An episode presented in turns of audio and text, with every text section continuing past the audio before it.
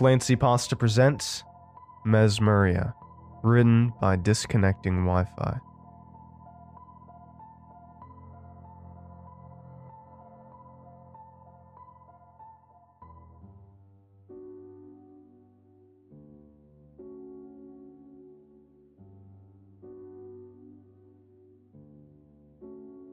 It's.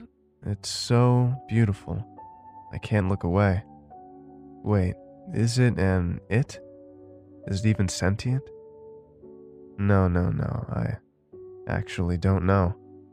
Let me start over. They are so beautiful. I can't look away. This is stupid. What am I doing? It's not supposed to go this way.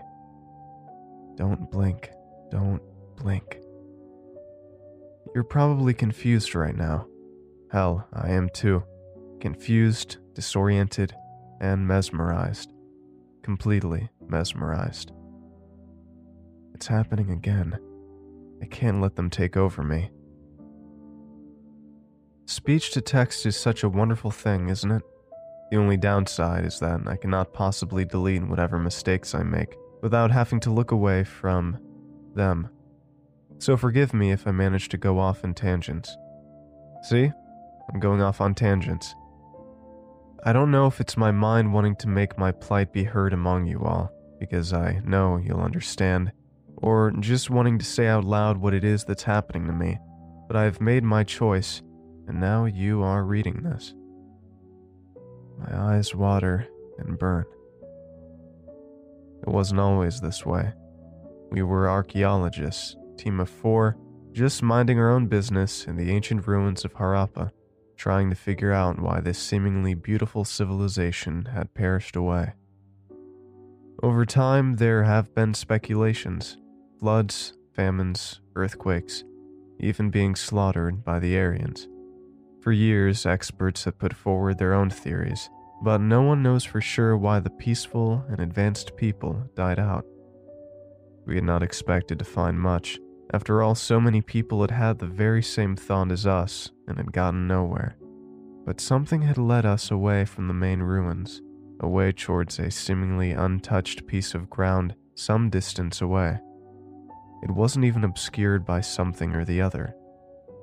I had no idea why it was so clean. It was just there, in pristine condition, and just begging to be dug out for us to examine its innards. My eyes are tired. Archaeology is tough work, not as glamorous as some people think it to be. You have to sweat and labor in the sun all day, hoping that your hard work would magically make something precious appear, which most of the time is just random bones of an all too common animal or some stuff left behind by tourists. Somehow, by luck, even if we chance upon something, it is way too small to make a big fuss over. Usually, all we get out of it is sore hands and sunburns. For a week, we had dug and dug, hoping to unearth something big. Our wishes were soon to be fulfilled. One of my students struck gold. Well, not literally. It was a human skull, but it was something bigger than ever. Skeletons of the Harappans were rare to come by. We were actually overjoyed to find more skeletons as we dived deeper into the ground. Two or three more just lying there. Breathe. Just don't look away and breathe. Our happiness soon turned to unease as the skeletons went on and on, like almost the entire population of the city had congregated here. Some we found tangled up in others, difficult to pry free from the years of work the sand and elements of nature had done on them.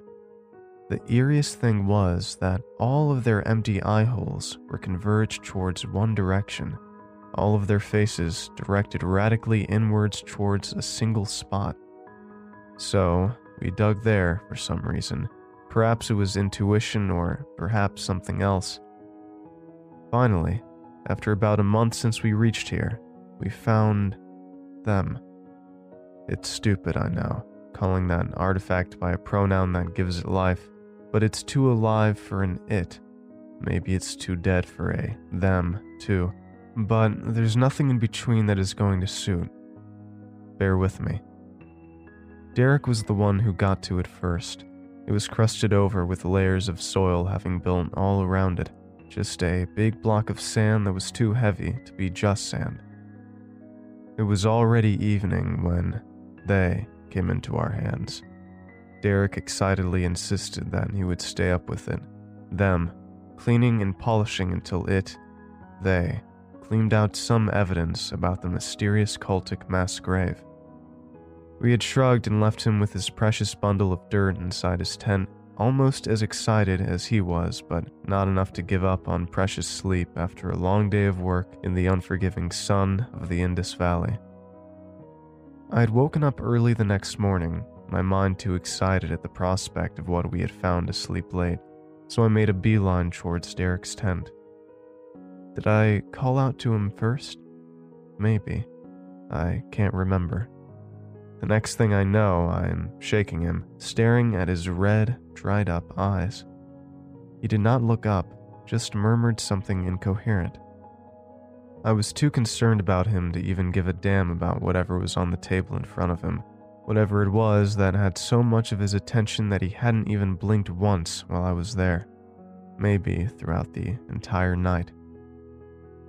You're so beautiful. I could look at you forever.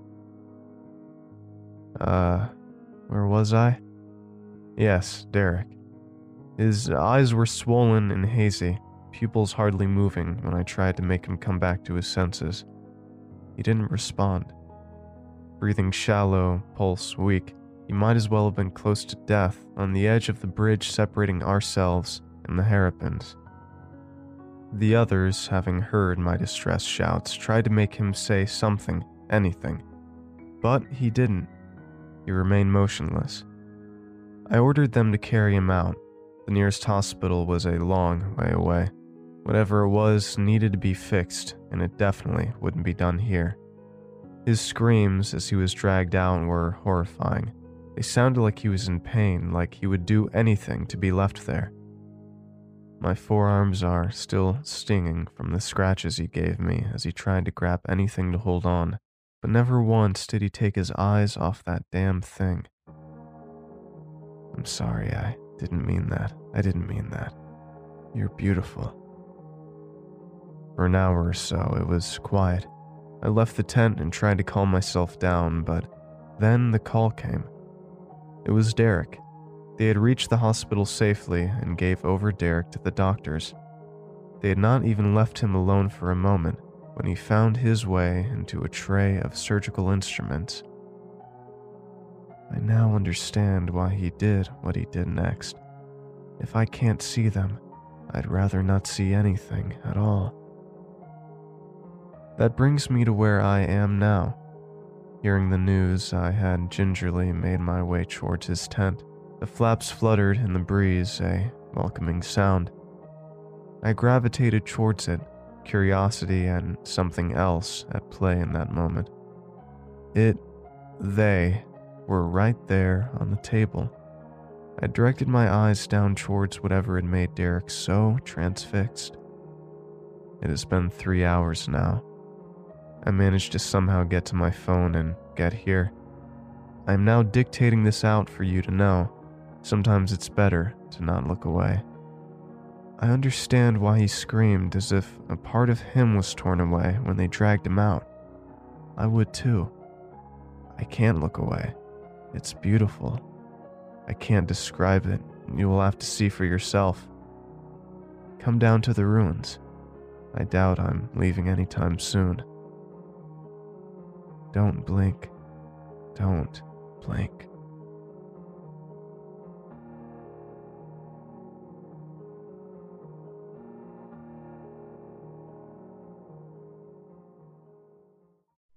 Thanks for listening, and I hope you enjoyed tonight's story. If you did, make sure to check out more of the author's work in the episode description and go to youtube.com slash clancypasta to hear new episodes first. And if you'd like your story featured in an episode, feel free to email it to clancypastastories at gmail.com. You can always get your creepy cool merch at teespring.com slash stores slash clancypastastore. And I hope you all have a great night. Cheers.